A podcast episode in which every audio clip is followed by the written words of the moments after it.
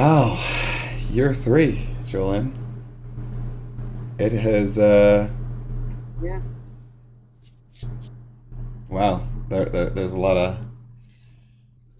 It's been a, of- hoot. It's been a hoot, like you know, a serious hoot. Wait, whoa, okay, we got the gloves going on. Yes.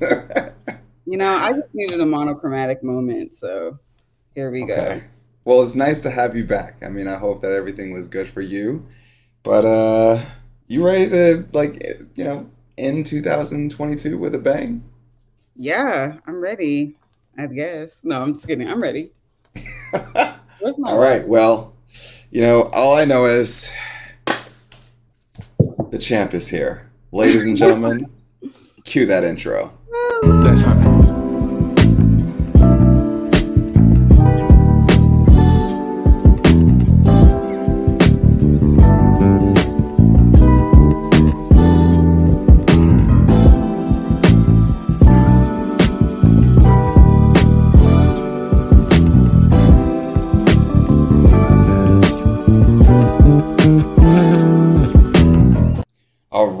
So, what's good, everybody? I am Mark Monroe, accompanied by my wonderful co-host, co-producer, and good friend, and all things galactic, and of course, very leisurely. I mean, clearly, give it up for none other than the wonderful.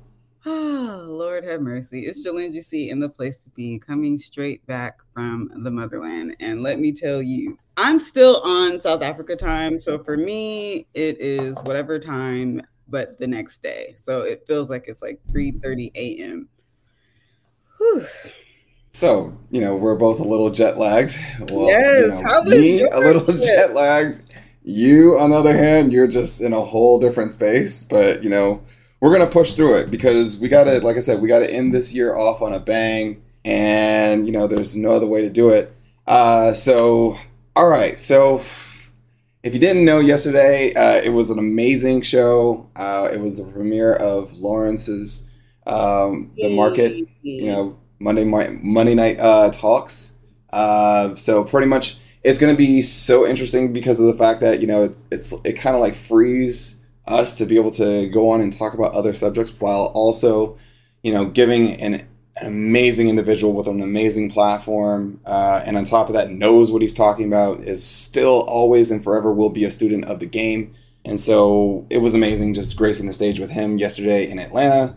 The only thing that sucked about it was I couldn't stay there longer. Um, I had some other obligations back home uh, that I had to quickly get back to. But, you know, if I said I'm going to be there, you know, I'm going to do my very best to show up. So it was amazing. We rocked the stage, we rocked the mic. People got to see exactly how tall I really am, all that other good stuff. Oh, So, Lord. you know, you know, people don't realize like you know the monitor. My I know. monitor like literally sits at where my where my hat is. So it makes you look short. I mean, but you know, us being tall and everything is just like people just get so confused. They're like, "What? Are you really that tall?" I'm like, "Yes, I am." yes, indeed. Well, let's get to it. So if you haven't subscribed yet, go ahead and hit the subscribe button down below. And on top of that, if you want to be in the know, just like who was it today? Who was it? Who was it? Who was it? Who was it? Ladies and gentlemen, drum roll, please. Hold on, let me find them. Oh, I got it. Uh oh. What? You Who? see? Who is it?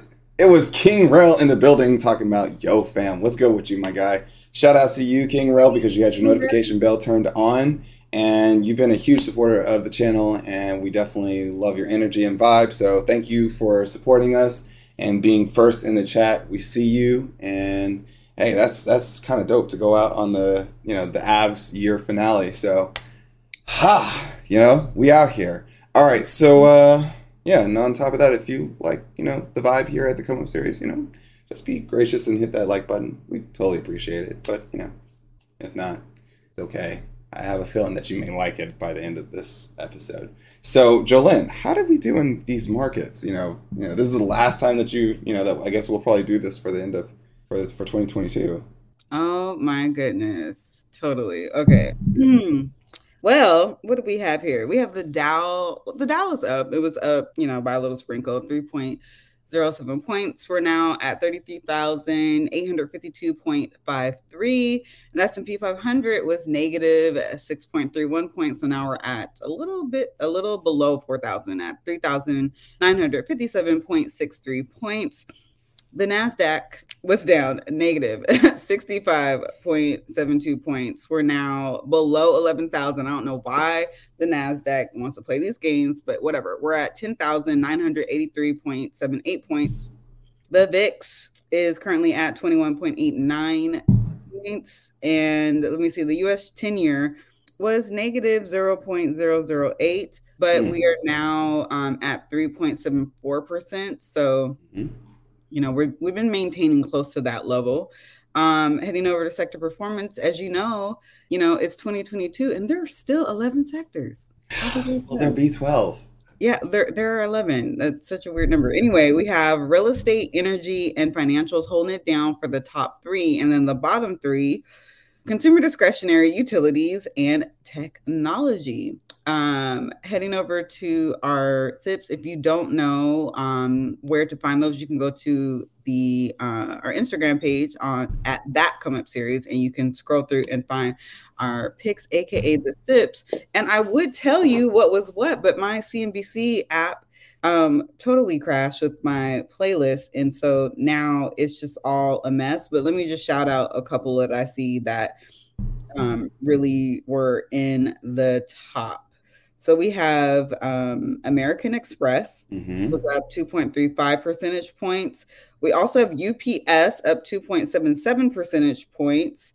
And um, the Van Eck oil um, ETF was up 2.33%. You can like energy was just up, obviously. I think that's I think that's uh, OIH, if I'm correct. Yeah, OIH.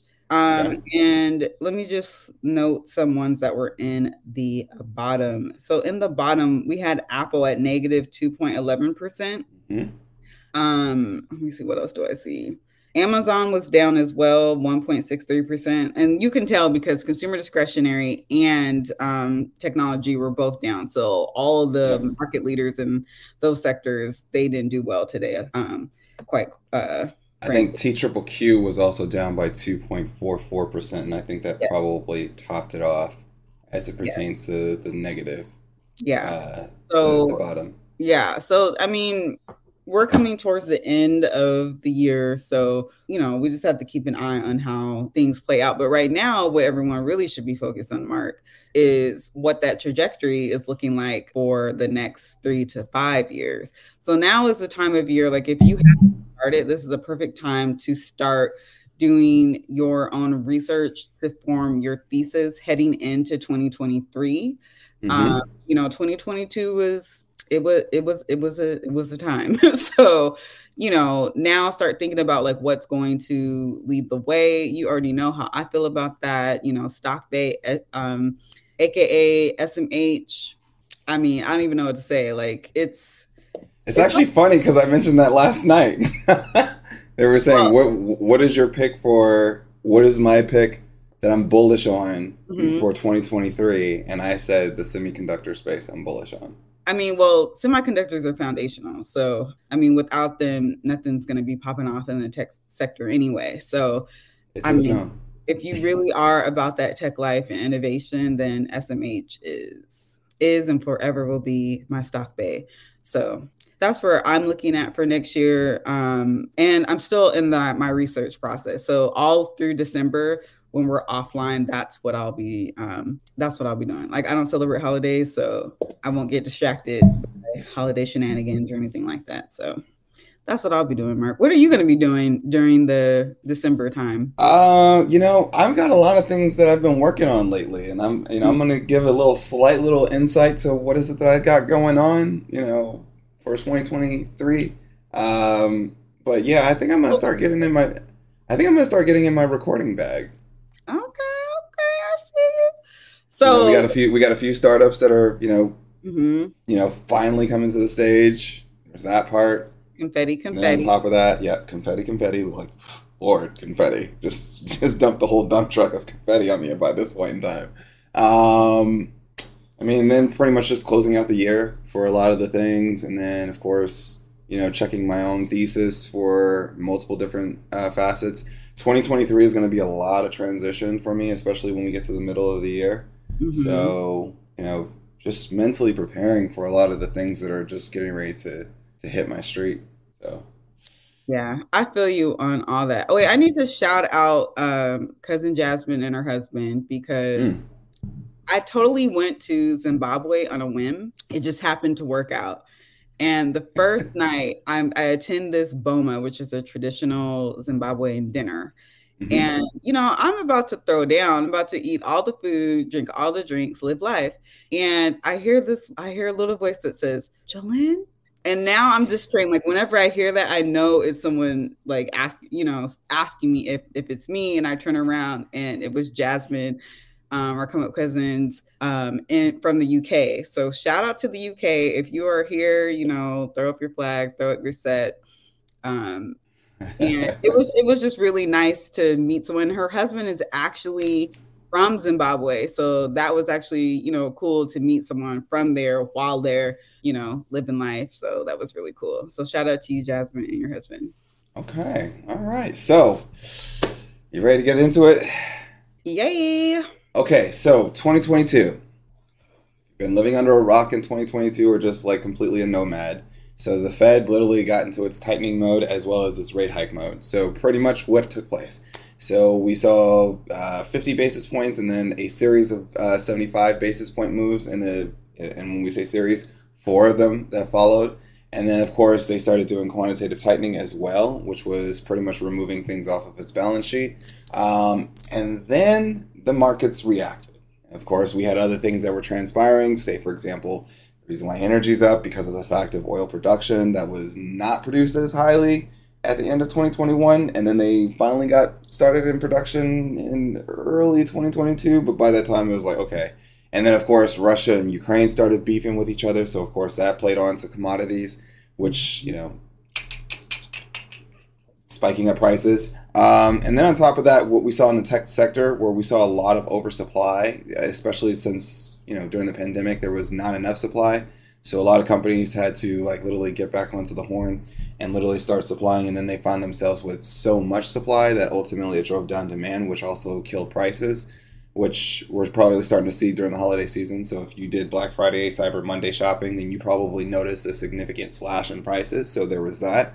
Um, let's see here. Um, we had a few elections that took place as it pertains to the House now being controlled by the Republican uh, side of the party. And then, of course, we have the Democrats maintaining the Senate uh, for now, uh, as it pertains to. I think that we we still don't know what the results are from Georgia. I think I think it was just the early voting, so we're still waiting to find out how that happens. But it sounds like it's going to be a split with ultimately the split decision. It's either going to be a split or an overall control uh, from the Democratic Party. So they'll control the Senate, and Republicans will tr- control the House. Which you know, there's also the stage in which we'll probably talk about the landscape, but not really get into the whole politics thing in 2023. Mm-hmm. But you know, to kind of like give some insights there, and especially in how it affects markets as well as businesses. Um, let's see what else happened. Oh yeah, uh, rate hikes. Remember what we talked about though So interest rates and mortgages went high. I think we reached to a seven point two three percent um, which is mm-hmm. uh, yeah, that was that was the spike of the century.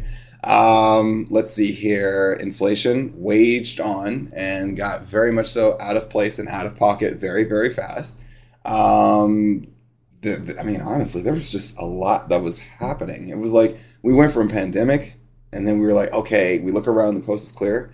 And then, of course, you walk around and you think that you're good, and then next thing you know, you get sucker punched by inflation. and so the gift that keeps on giving. I think that's the best way that we could wrap up what 2022 was for the market, which was, was the gift that keeps on giving. it was. I mean, if you were shorting the market, then you probably had a phenomenal year. We saw the S&P 500 and the Nasdaq definitely go into bear market territory. S&P 500 still sitting like I think within correction territory. Nasdaq on the other hand still sitting in bear market. I think the same thing that we could possibly say about small caps. Um, a lot of the SPAC companies got crushed. A lot of the companies, even for even some of the top tech companies, got crushed. Um, one of my favorites, Tesla, has been taking an Uber beating, and oh yeah, there's this also this other thing that took place during the year. The founder, or well, one of the founders of Tesla, aka Elon Musk, bought Twitter. Huh, interesting. We had a few companies go bankrupt uh, really, really quickly, uh, and it was kind of like a domino effect. Uh, I'm probably sure that there's going to be some some fraudulent uh, cases that are going to come up there. Uh, cryptocurrency got crushed as well. It got it kind of traded alongside with the Nasdaq. Um, but yeah, so that's pretty much the year of review. But then at the same token, we had some bright spots there. Of course, we had energy up. We had healthcare, and I think we also had like I think for a slight moment there we had materials also doing its thing for a hot second, um, and a few other players. So it's been a it, it depends upon where you were. I mean, it was either a good year or it was a terrible year, or in some cases it could be like a meh, even kill. Um, all in all, there was a lot to learn and a lot to wrap up within that process. So, you know, like for example, Meta came out with a fifteen hundred dollar pair of headsets that uh, consumers thought that they should buy, when in reality, nope. mm. Shouldn't have done that. um, and then on top of that, it's like, you know, a lot of the spending across the board has significantly come down. We're starting to see a lot of layoffs take place. Especially, it sucks because of the fact that it's, you know, during the holiday season when people spend time around their families. It's cold outside. And on top of that, you know, you got family coming into town, you got kids, you know, or other responsibilities. It's it's just a it was just an interesting way to kind of like wrap up 2022 and you know if a person's literally sitting here for the first time listening in they're like ah uh, man this is very gloomy. Not exactly. Mm-hmm. you know mm-hmm. here's the interesting part about it. Like you know when we think about like these types of things that what we've seen in a year like this it kind of makes you sit back and kind of like take it all in and put it into perspective and context so like for example, you've had two, well, three solid years within the stock market from 2019 to 2021. And it's kind of like that moment where it's just like, okay, hey, let's take a breath real quick. The market, as we all know, is still headed towards an upward trend trajectory journey. But in the grand scheme of things, in this year alone, and sometimes when you like look at a year, sometimes it can like show you that, oh, well, that happened but then after that, it's like you kind of like start to see that, you know, over time, you know, in the grand scheme of things, it kind of like just represents a small blip on the screen. Now, of course, does that impact people in the, in that interim time period? Of course.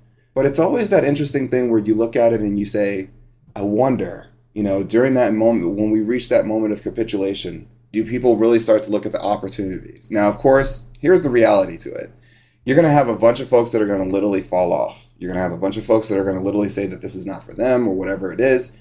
And that's okay. But then there's going to be those other folks that are going to literally stay the course and, con- and continue on in their journey. And then you're going to probably see a differentiation as it pertains to the two paths that have now diverged. And I think that that's where we're kind of looking at right now when we think about where this where the landscape is as it pertains to retail investors. You know, it's really going to set the stage as it pertains to okay, hey, I've stomached 2022, okay, which was a terrible year, but I also had two phenomenal years before that, which was a pandemic. Uh, you know, all three of these things are kind of like domino effects of each other.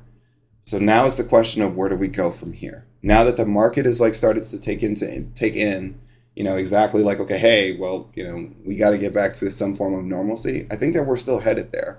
And I think the biggest thing is instead of just looking at the markets as a whole or just looking at like say for example a specific you know index i think the best way to do it is this is the moment where you start to look at the business mm-hmm. this is where we start looking at the businesses but you know just to keep it simple for everybody because you know i did put together some like some trends as it pertains to what we'll probably notice in 2023 so i think that inflation is still going to be here i mean i think that you know Come on, that's a, I think that's a duh item. It is. Inflation will still be here. And now will it be as running rampant as it did this year? I don't think so. I think that we'll, we'll probably be headed towards a more deflationary environment. Okay, so with that, you know, could the bear market stick around? Mm, maybe just for a slight little bit where we start trading within a channel or within a range. But then after a while, you'll start to see that other areas, like, you know, even though Jim Cramer hasn't been fully right this year, he has been right on some of the other things which remains tried and true. There's always a bull market and a bear market somewhere. So there will be opportunities in other spaces. So I do believe that that could that could definitely be a thing in the early part of the year, but then after a while, I believe on the second half of 2023, the market shakes that off. Um, let's see here. Bonds are probably going to be here just as much as the bear market. Um, of course, we've already seen layoffs. I think that we could probably be seeing more of those in 2023, just as a heads up. Um, the biggest question I think that a lot of folks are going to be asking, especially from a lot of the you know the folks that have been holding on to this promise as it pertains to its future, we're really at an inflection point of what's the what's the next frontier for for crypto. Is crypto really here to stay, and can it recover given all the things that we have seen, or is crypto going to fall apart? So, and I'll get into that in a little bit, but you know, mm. I think that we're also going to see, like, for example, the renewables market. So, like, you know, renewable energy and those types of things. I think that those will start to, you know, really be a little bit more so in focus. Um, let's see. I think that you know when we think about workspaces, so you're going to see like a hybrid, uh, hybrid space there. But then also, here's an interesting thing, an interesting take that I want everybody to keep in mind.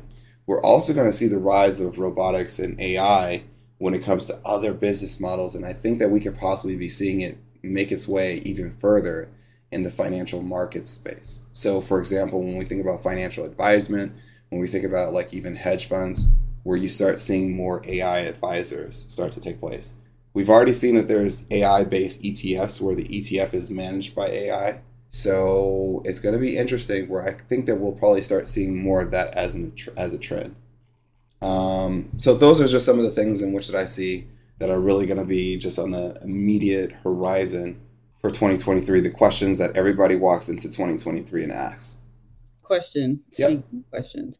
Okay, so if we're looking at you know all these areas to look at, um, then what what is the best way to formulate a thesis like looking at some of the things you just mentioned? I'm glad that you mentioned this because it literally leads me into i'm actually going to do a share screen today which is rare but you know hey i believe that it's necessary. Ready so one of the things that i give to a lot of my startups that you know that are within you know the ftc brand is you know, we try to get them to focus in and hone in on, you know, business models, value propositions, and product market fits. You know, if you're a startup, remember those three things that I just wrote down or that I just said uh, business model, product market fit, and on top of that, value propositions. Mark, you should take us off screen so this could be bigger because it's kind of small. Oh, okay. Not a problem. Boom. Is that better? Yeah, a little bit. I can do this. Is that better? even better.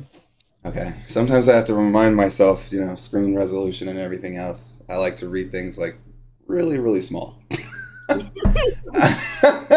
I know, I'm weird like that. Um, so here's the reason why. If you literally look at this canvas, it's pretty dope because of the fact that you can literally kind of like hone in and get a clear understanding of, you know, what am I looking at? And one of the reasons why I like to choose Apple a lot is because of the fact that it's so well known. It's you know it's something that easy that everybody can pick up and understand. So you know I think that that, that is perfect. So when we think about it, like you know these are the typical questions that anybody is ever going to ask you that from a pure investment standpoint basis of what makes a solid business. So you have key partners, your key activities, value propositions, customer relationship, channels, customer segments, cost structure, and revenue streams. So these are the things in which that really like are the meat or the are literally the structural bones to making a business model. It like literally shows you what, what is it that they do or how is it that they do it and why they do it. So we're to do a quick breakdown of this um, if i might um, so that way we can share uh, and you can still see my screen correct so that way yeah okay because i want to make sure that you know nothing's you know i want to make sure i can still see like the production just in case there's a comment like one of you send me a message. All right, so let's get to it. So first starting off with let's say, you know, the key partners, right? So if we look at the key partners as it pertains to Apple is concerned, then we know it's manufacturing partners. Manufacturing partners all day for Apple. Now, if you notice, like, you know, Apple has become world renowned when it comes to a supply chain and logistics. And that's the reason why, because that plays a major part. If that domino ever falls apart, then you know that that produces a major challenge for a company like Apple. And then, of course, their other part that's their key that's a key part of their of their business is the cell phone carriers.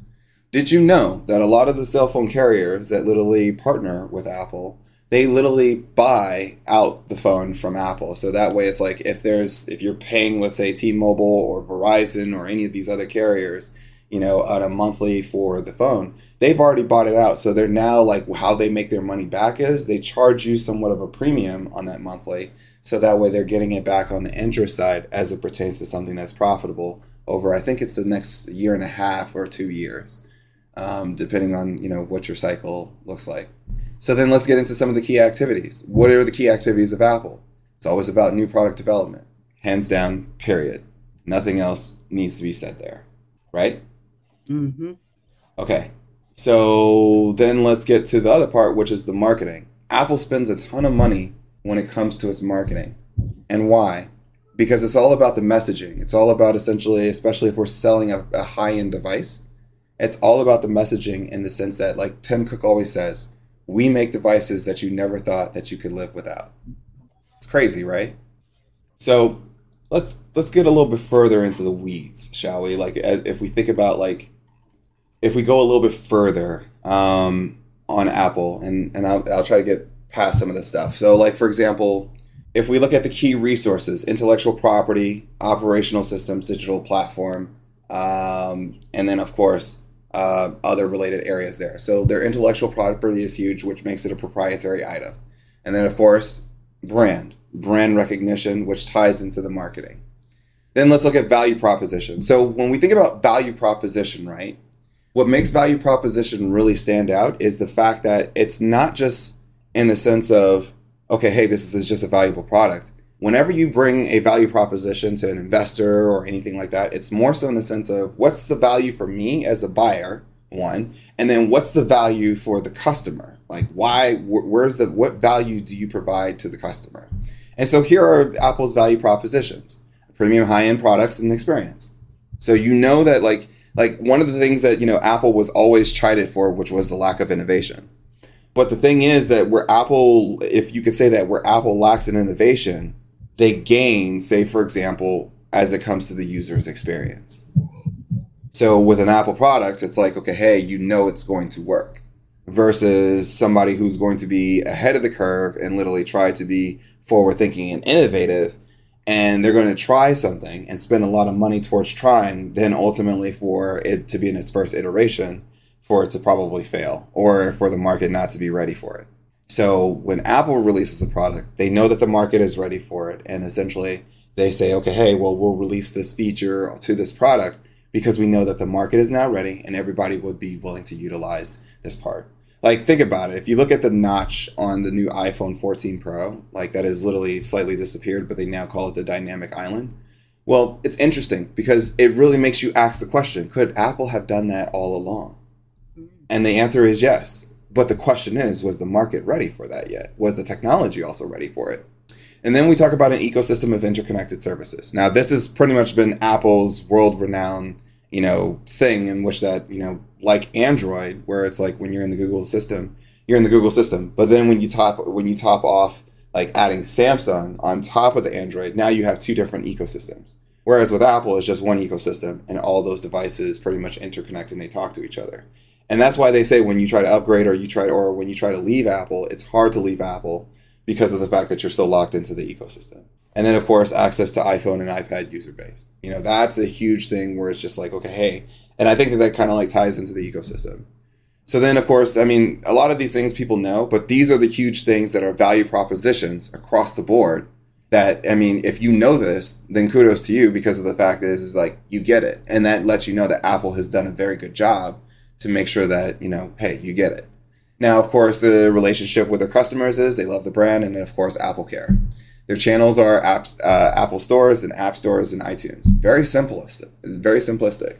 One of the main things that I tend to find when I see businesses that are kind of like struggling is they have multi channels, and essentially it's like, okay, hey, focus on the one thing or the very few things that you do very, very well versus trying to focus on so many different levers in which that you may not do them all very well at all. Um, so then we get to customer segments. So of course we got product buyers, service subscribers, and app developers, and music and video producers. So the reason why we say music and video producers is because of course you know the iTunes music or iTunes that now has become Apple Music, and then of course now you have Apple Plus or yeah, I think it's Apple TV Plus, um, where essentially they're now doing even further content as it pertains to video. So that's huge because that's still a growing phase. And look at how many, I, forgot how many awards they won. But now they're starting to compete with the likes of, let's say, the Prime videos and, of course, the Netflixes and the Disneys of the world. And then, of course, service subscribers. I mean, that's the revenue that's now starting to supplant itself significantly. And the interesting thing about these areas is you're going to start seeing that, you know, for example, services literally has, I think it is the second largest behind the second largest revenue driver right behind the iPhone itself, which is crazy. Okay, so then let's get to the cost structure operational costs and marketing and branding. So it's kind of interesting where we say, like, for example, here in the key activities, the key activities kind of go with cost structure, which would make sense, right? Because operational expenses and all those other things, that's really the, that's really the driver. And then, like we said, the revenue streams are product sales and high price tech, service subscriptions, recurring revenue, and of course app and media revenue. So let me give you a quick uh, breakdown of this. So app and media revenues, that's a 30% cut that they take from App Store developers. So since the reason why it ties kind of like into the story of the day, which draws into Elon Musk. So, and well, not just Elon Musk, but also Epic Games and many of the other app developers out there. Because if you think about it, these are major, like the app developers make up a significant portion of Apple's base right? Without Apple, then a lot of these dominoes start to fall, or not really fall, but they they can literally be significantly impacted.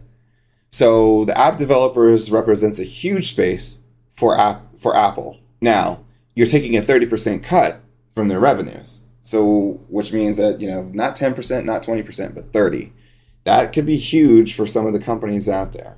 So again, that's something which it's a revenue stream, but it can also be an area of risk for Apple. Thirty percent. Hold on, Mark. It's thirty percent once the app makes one million, right? Correct. Okay. That is correct. Once when the company reaches a threshold, and yeah, and we're talking about the bigger app developers here. Like once they reach a certain threshold, then at that point in time, now it's like okay, you know, you're you're you're taking a huge cut, and when you're smaller, it's like it, you know, they're not going to cut you from your knees. They they want you to get bigger. So then we get the service subscription revenue. So here's an interesting thing. Investors like this type of revenue stream. They love it. You want to know why they love it? Because it's recurring. Yes.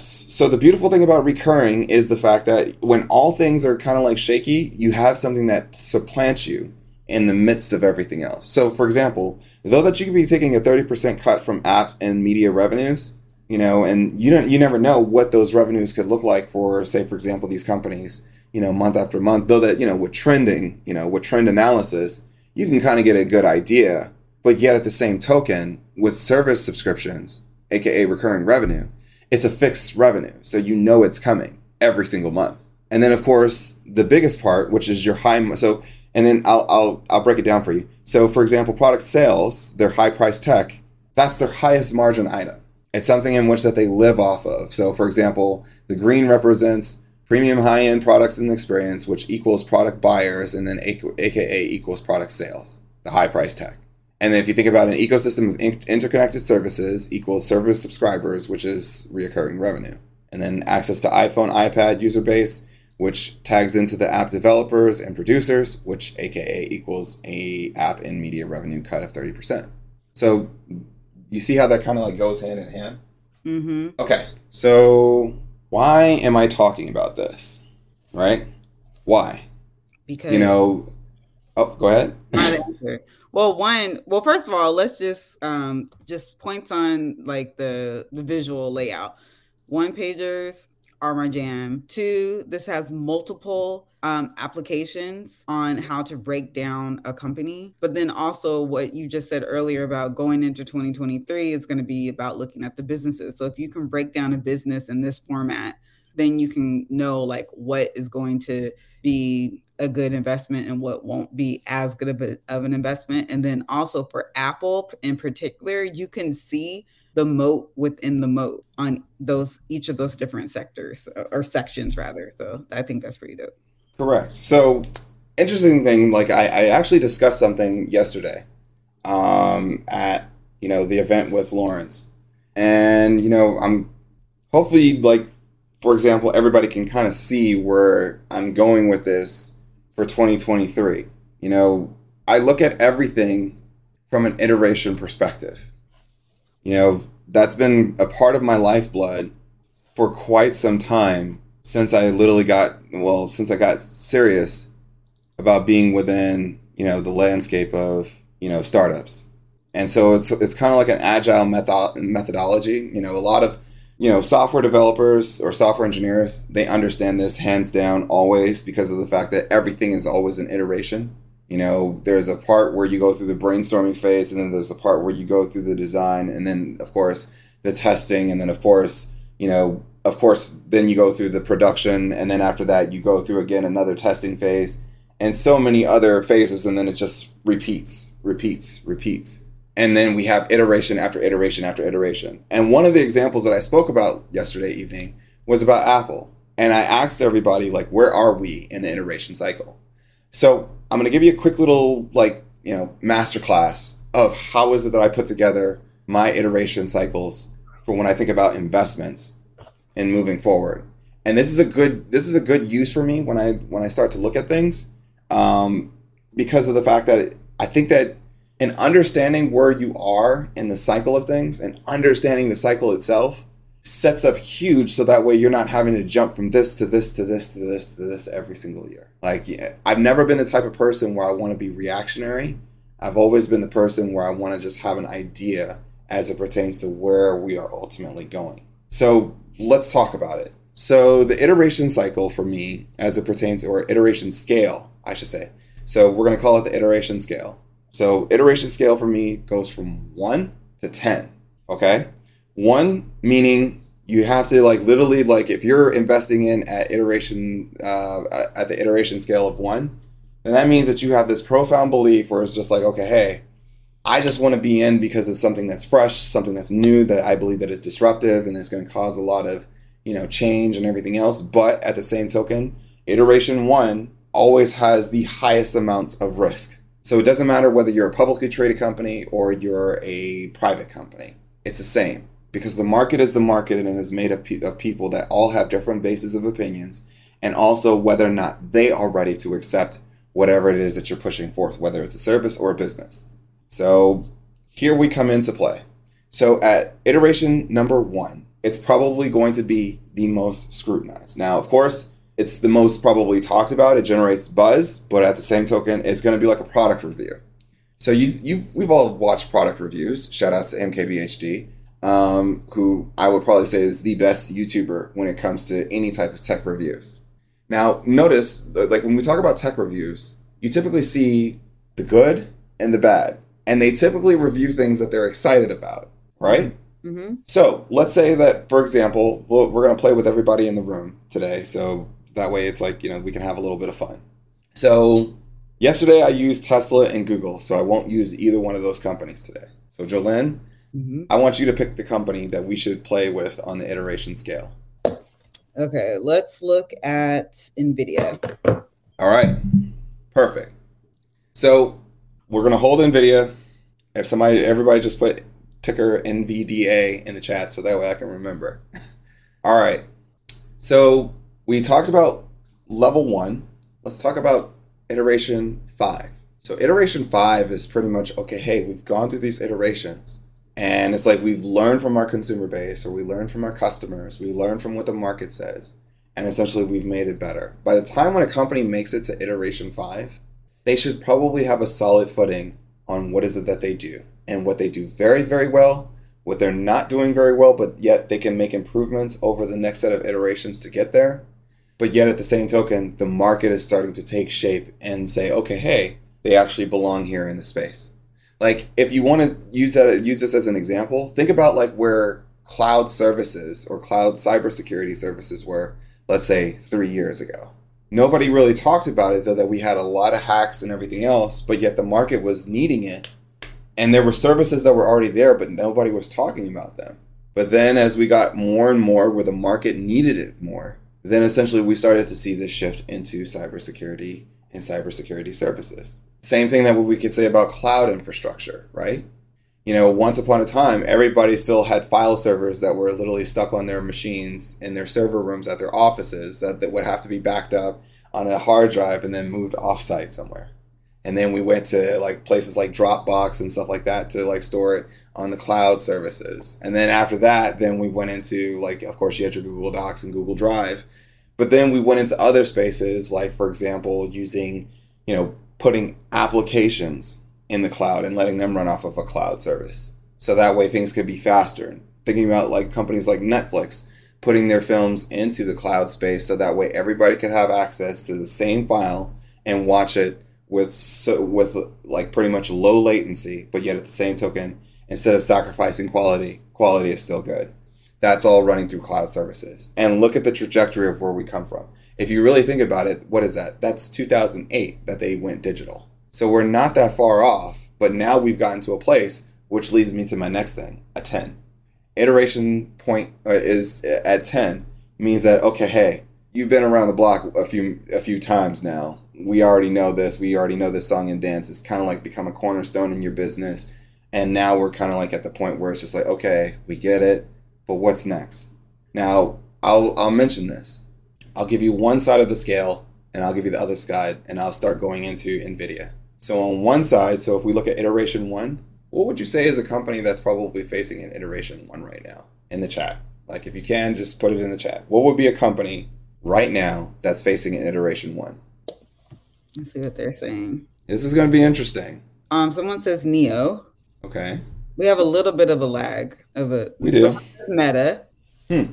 Interesting. I, I can see who was, who was there Rivian, SoFi, Tesla, Zoom. Keep them coming, y'all. TTD, AMC. okay. QuantumScape. All right. So, as you guys can see, that these are a lot of companies that are like quote unquote on the like are somewhat innovative, disruptive, whatever that they may be. But one of the ones that stand out like that's uh, and Palantir is one of them too. But interesting part, the one that's the most polarizing one. Let's take Meta. Now, don't worry, we're still gonna get to Nvidia. but if we look at what Meta is right now, like they changed the name of the company from Facebook to Meta to literally supplant themselves to say, okay, hey, we're focused on the metaverse. The metaverse represents a one in an iteration scale. Because why? it's something new, it's something fresh, it's something that a lot of folks don't understand. Like when they said, what did www stand for? You know, or what is email? Can you imagine back in those days when you were watching the show with Katie Couric and she said, what is email? Still hilarious. All right, so we're at that iteration one where it's like, okay, hey, though that we've seen a few devices, there's still a lot of things that people say that could be like big for this company, but yet at the same token, there's a ton of scrutiny there. Now, another side of the cycle, if we were to look at it from a different perspective, what would you all say is probably the what would you say is iteration 10? Hopefully our moderators are looking at some of the junk that's in the chat. yeah. Um, someone is saying Apple, we got Ford, Uber, Microsoft. Okay. So notice something what we're saying. So, for example, I'll, I'll keep it simple. And Uncle Charles kind of like scored it. Apple. Because the iPhone has been here for forever. It's been around for forever. Like, God. And somebody could say Ford, but yet at the same token, Ford is going through some significant changes, which is ultimately putting it into a new product market space that they know nothing about that brings a lot of risk. When you're at iteration scale 10, iteration scale 10 represents low risk because of the fact is is like okay hey the market kind of like expects it just like the market every year expects that iphone sales are going to reach between 75 billion to roughly 100 billion dollars per quarter right and then so it's it's kind of like there's no there, there's very there there's there's very low expectations there. The bar is the bar becomes lower. But notice something: the bar becomes lower as you get higher in the iteration scale. But yet, at the same token, when you start at the, at one, the iteration scale, the bar is set really high. So when we get to the five, I would probably place. That's honestly where I would place today's company, Nvidia. Nvidia represents a five, and here's why: because the chip space is going through a pretty much a new phase. We're getting ready to see something completely different across the entire landscape. We already know about chips as it pertains to PC sales, but yet at the same token, other industries are requiring other chips, other types of chips. We're also starting to see that the chip technology as it pertains to where we are, like if you get the chance to read up on Moore's Law, which was interesting, created like by somebody at Intel, but you know, that's a whole nother story. Um, shout outs to uh, Marcus on that one. Um, but when we think about like where we are like, who would have ever thought that you would hear about chips being in cars? Mm. You know, autonomy. We're here now. Like, of course, AI has been around for a minute, but now we're at this point where we're starting to see robotics, Android, quantum computing. Those things are going to take a significant amount of like chips that are going to have to change. And I mean, look at look at like think about it. The U.S. has had how many years to literally enter into the chip space? right? Like, I mean, think about it. Like, you know, from let's say 2012. So over the last 10 years, the U.S. could have actually created its own foundries for yeah, the chip space, but we didn't until just recently. late to the party, and I mean, we're definitely going. As far as innovation goes, we're innovation. We're good. The problem is, is that our, our innovation is created the, the, the, from the minds of the innovators here Mm-hmm. But the design the, process of the process, but the manufacturing is done not here. it's in the hands of somewhere else. And I think that that's where we're starting to see, like, you know, where we're starting to see a change in things, where we're going to start seeing, like, where things around us get smarter. You know, I mean, I'm probably sure that many of you are starting to feel it. You know, think about it like this. If we were thinking about the old guard as it pertains to like the GPUs that NVIDIA sale, sells, right? So Nvidia sells GPUs. That's how they started. That's their that's their that's the bones, the soul of the company is literally graphics cards. That's where they that's where they got going. From a graphics card technology, which is way more powerful than a CPU, they created a CPU from a graphics card chip. Then from there, they went into, you know, AI data centers. And then from there, they took that same all those things in which that they learned starting from graphical to now getting into cars, which they've been working on with NVIDIA Drive technology. But the interesting part about it is now not only can it help it autonomously, but it can also visualize and recreate what the car sees. Which is wild. so just think about it. Using vision from a simple chip or a few chips now.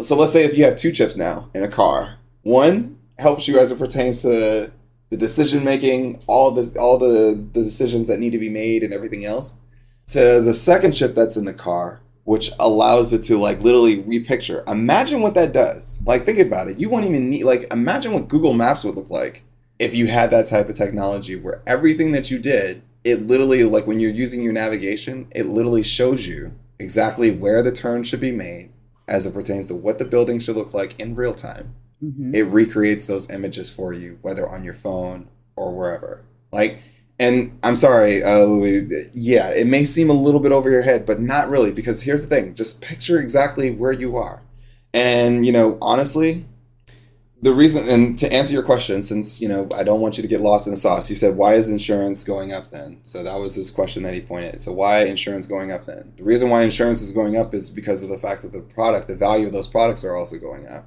So the question is, do you does the company eat that cost, or do they move that cost over to the consumer? You're easily going to move that cost over the over to the consumer. Why? Because you know the consumer is going to pay it. Because why? The consumer knows that if their phone breaks or if their phone is stolen, they still want to be covered. So I'll eat the cost of the extra, what is it, $10, $25, the extra cost that goes into it. Like those are the things in which that we look at as it pertains to like iterations, uh, iteration scale. Like when you start thinking about the iteration scale from one to 10, it literally starts to paint a clear picture. You start to see companies completely different from the way that they do business. And then you start to wonder why is it that those companies that are now starting to get into legal fights with other companies, it really starts to beg the question. Either are they trying to break through a ceiling or that are they trying to break through the ceiling that the old guard has held on to for so long? Or have they run out of that innovation and essentially it's like, you know, but revenue's got to stay and everything else, we need to while we're waiting on our next thing, we need to be pushing something out. It's always an interesting thing that we kind of like look at. So so it's not reiteration; it's just iteration scale. But thank you, VCN. Um, so I want to give you like so. Let's look at it also from a from a sense of as it pertains to risk, right? So iteration one represents your highest risk. Think about it like a startup. You know, think about it as if it's a startup. You want to invest in startups, but you're a non-accredited investor, which means that the money that you're going to invest, if you lose it, you'll definitely miss it. Mm-hmm. So let's say that if there is a startup that's like, okay, hey, like at a high, like that's considered high risk. So high risk, high reward, but yet at the same token, can you stomach that risk? Now, when we think about 10 on the iteration scale, that means that, okay, the staying power is there. Think about it. And the reason why I use Apple as that example is because of the fact that look at what happened in this market. If Apple had fell to 129, the S&P 500 would probably be at 3200. Thanks. But it didn't. Why? Because everybody still held on to Apple because of the fact that they trusted it. Even with the bad news that we're hearing as it pertains to potentially, you know, five to eight million units being impacted, which is huge because when you think about like the cost of like every iPhone, which is about a thousand dollars, uh, that's being like, or let's say a range of eight hundred dollars per per device, and then they pocket about roughly what is it, forty five to sixty percent of that, depending on the cost. That's pretty huge. So when they say that Apple's out here caping for the market, it's caping for the market for a reason because of the fact that it's an iteration scale 10. It's something that, you know, you feel safe there. Now, let's look at iteration 5. And this is the part like if you've been paying attention to like where we're going with this, and for those that like paid attention last night, you know, this is just a, you know, a redrawing of like if you may have missed it in your notes, but this is for everybody. Iteration 5 represents that moment where it's like again, it's that make it's like we've already reached that make or break because iteration four is that make or break moment.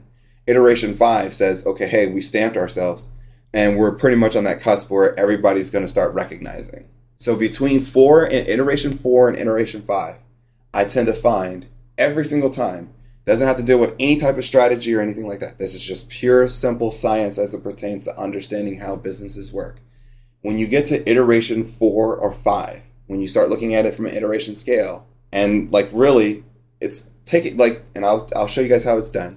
So if you think about iteration four and five, those are pretty much what we say that the company's probably getting ready to enter into its golden years, where pretty much it's going to go for a run. It's going to go for a major innovation run, or it's going to go through a major market acceptance run, where now everybody starts to realize, like, okay, hey, the market has opened up, where the opportunity has presented itself the business now uh, is supported by the economics, and then boom, now everybody wants to be a part of it.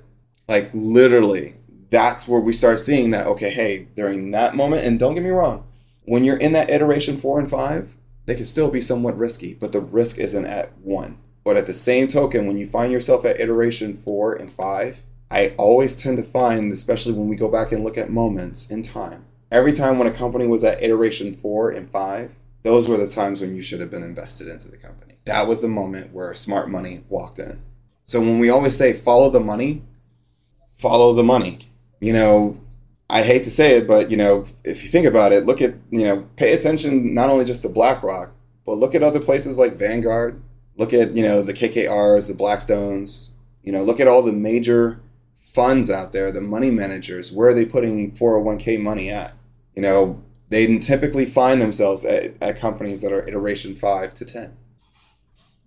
So, you know, if we think about it, you know, so here, well, let me not jump ahead of myself. So let's give a quick little breakdown. And I know that we're getting ready to run out of time. So if you think about it, like the iteration scale is based upon when you look at all the services or all the all the parts of the business and where they currently are and then you stack those up and then you take those numbers and then you average it. Mm. I mean, you can only get them from 1 to 10 and then out of those things you you put together the average and then that's where you find out exactly where they are in the innovation side of things. If you want to get even more if you want to get even more clearer on it, start breaking it down as it pertains to giving a weighting as it pertains to how much of the business does this represent now versus later on, like over the next five years, how much of the business will it still represent? So, for example, everybody thought that services would eclipse Apple's iPhone business.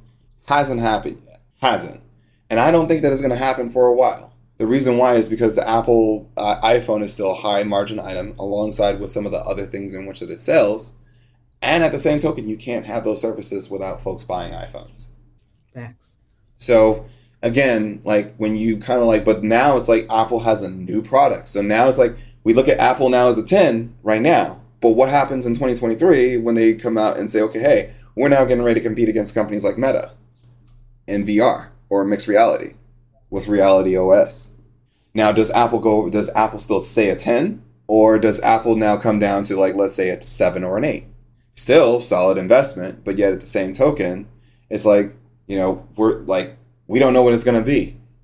And it's interesting because then you start connecting the other dots because now it's like, okay, hey, you know, people will like, all right, well, Meta is a company that's on its way out. But at the same token, if Apple is jumping into its space, then doesn't that kind of validate what Meta is doing? So then ultimately, you're going to have to give Meta a whole new number because of the fact that now they jumped into their space. The same way that we saw that companies did the same thing with Tesla when they came out with an EV vehicle and everybody mocked at it. And then now what do we see? Oh, yeah, Ford, GM, Kia, uh, Hyundai, Honda, uh, and all these other companies, Stellantis, now all are producing EV vehicles. But yet you you you devalue what they do, but yet you're doing the same thing that they do. So right.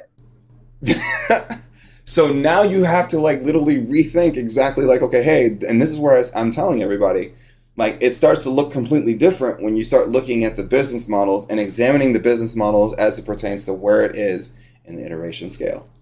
So basically, if all next month is going to be iteration scales and that one that one pager, I would start with the one pager first and get clear on what the company's layout looks like and mm-hmm. then do the iteration scale. Yeah. I mean, it's huge. It's huge, Jolene. It's really much so huge because, you know, if you look at if, if you want to think about it for everybody out there, don't even think about it as it pertains to revenue model. Just think about every single part of the business as its own business. Start thinking about every single part of the business as its own business. So for Apple, it be would be devices. So that's all the things there. Then there's services, and then there's the App Store. Those can technically technically those can be its own business. Of course, they're interconnected and they rely on each other, but yet think about where the business is and where it's going. Literally, that's the homework that I give to each and every single one of you as you look out for 2023 to let's say 2028. Like that's literally the goal. If the S&P 500 is going to get to probably about 7,000 points by 2028, how does it get there? Who's going to help it get there? Like it's not like and the crazy part about it is we were just at 40 what 4700 at the top for the S&P 500 and now we sit at about 3900 and this was quite the shaving that we took. Okay, so in, just this year, that's where we got to. But now we got 2023, now we got 2024, 2025, 2026, 2027, 2028. You know, what do those years look like? And you know what we always say is like after a while, people get bored off of hearing the same stories over and over and over. Mm-hmm. So uh, if if I could literally give you all, if I could literally give you all like you know the best piece of knowledge and advice going into 2023, that right there is probably the best piece that I could ever give you. And the only reason why I know that that's probably one of the best pieces that I could ever give you that I'm gonna have to, I know that I'm gonna have to explain in greater length and detail in 2023, which I have no problem in doing so. Um, but the reason why I know that works is because it works as an it works for entrepreneurs, it works for investors, and honestly, it works in funny fact, it also works as it pertains to looking at people as well. Where are they as it pertains to the iteration cycle, as it pertains to their growth? Oh, but that's for a whole nother story. That's a whole nother episode and a whole nother glass of water. Okay. And a cup. It is. indeed, indeed. Well, I mean, hopefully this is enough to get you all going, or at least to take you through towards the end of the year. Of course, I also have a surprise, Jolene. Yay, I like surprises. Because in response to us not being here for the remainder of the year, I don't want to leave our cousins empty handed, of course not. Okay. So, probably you may see in our place next week, instead of the show, you may see a new pick list hit the streets. Ooh, spicy. It another, is. Mark, another thing to add to this homework, especially since you got a whole month to do this homework, is once you decide what iteration scale, like what number the company is on, then think about what would knock them down or knock them up. What other companies would knock them down or knock them up? Like when you talked about Apple getting into the space and then validating Meta, for example, and then that means you would have to put move Meta up. Start thinking about what other companies have that power. Like once they intersect, what happens? Can I say one last thing? Yeah, go for it. Sometimes the spirit moves me to say this. Okay, okay. And I, and I mean and I mean no harm, no disrespect towards anybody when I say this. But what I meant by when I said about iteration of people is mm-hmm. very much so true. Very much so true. We are here to take each and every single one of you on a journey, a knowledge journey. We're not here to like, you know, you know, stay, you know, stagnant or any of those types of things my goal is to and, and Jolene knows this my goal is to give as much of the knowledge that sits in this brain and put it out there for those in whom which that want to learn and want to understand. I am more than just a trader. I am more than an investor. I am more than an entrepreneur. But for some reason those three things i do pretty well at. I'm not perfect. I'm not batting a thousand or anything like that. But i do those things pretty well and my goal is to make sure that, you know, the come up series is not one dimensional. That's one thing that you will never find with us here at the come up series. We are multidimensional. And when you think about wealth, that is also wealth. So when you think about like, you know, where is it that you want to be as it pertains to your learning of knowledge, focus on that going into next year. Think about where the iterations of people are. Think about the iteration of where you are as an individual as an investor, as a trader, or as an entrepreneur. You know, figure those things out because then it's like it lets you know, like if you're at an iteration one, you're high risk. You're high risk, but yet at the same token, with a lot of high risk, there's also a lot of promise. There's a lot of potential. Consider yourself like potential. You've got the potential, you've got the skill, but yet at the same token, can you apply it? can you apply it? Can you stay focused? Can you execute? All right. If you're iteration four or iteration five, then that means that you've done some things pretty well. Now you got to make that next decision as it pertains to where you go.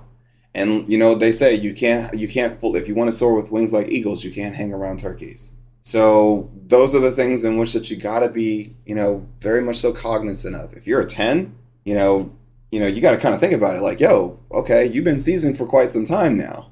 You know, what's the next what's the next step in your in your in your in your uh what is it, the S scale? What's your next vertical integration that recreates or allows you to redefine? You know, course, redef- redefinition comes with risk. Of course, going to an area of growth and scale carries risk. Of course, being new comes with a lot of risk.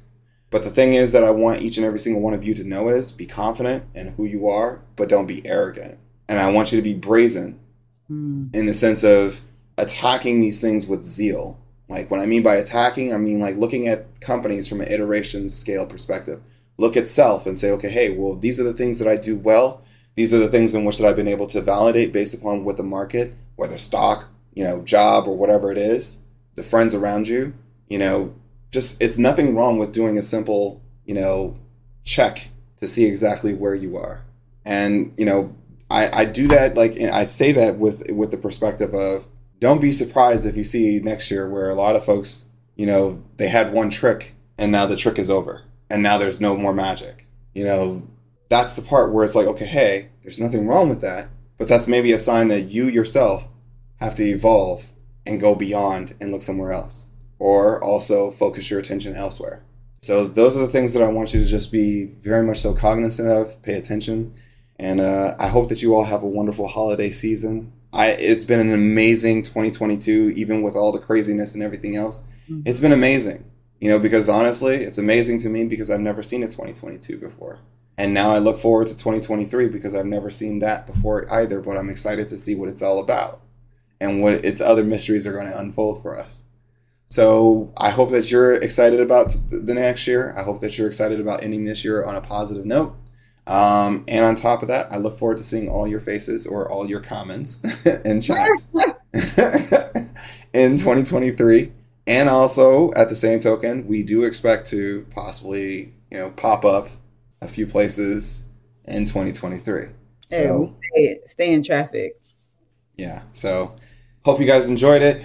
I hope that this definitely gave you value to, you know, your knowledge base and we're going to keep challenging ourselves to keep elevating and keep doing that. Until next time, I'm Mark Monroe. And I'm Jolene GC in the place to be. And this has been the Av, y'all. We will see you next year in 2023. But don't worry, you got another show that's going to definitely be kicking off next Monday. So enjoy, people. Peace, y'all. Can't get out of this mood.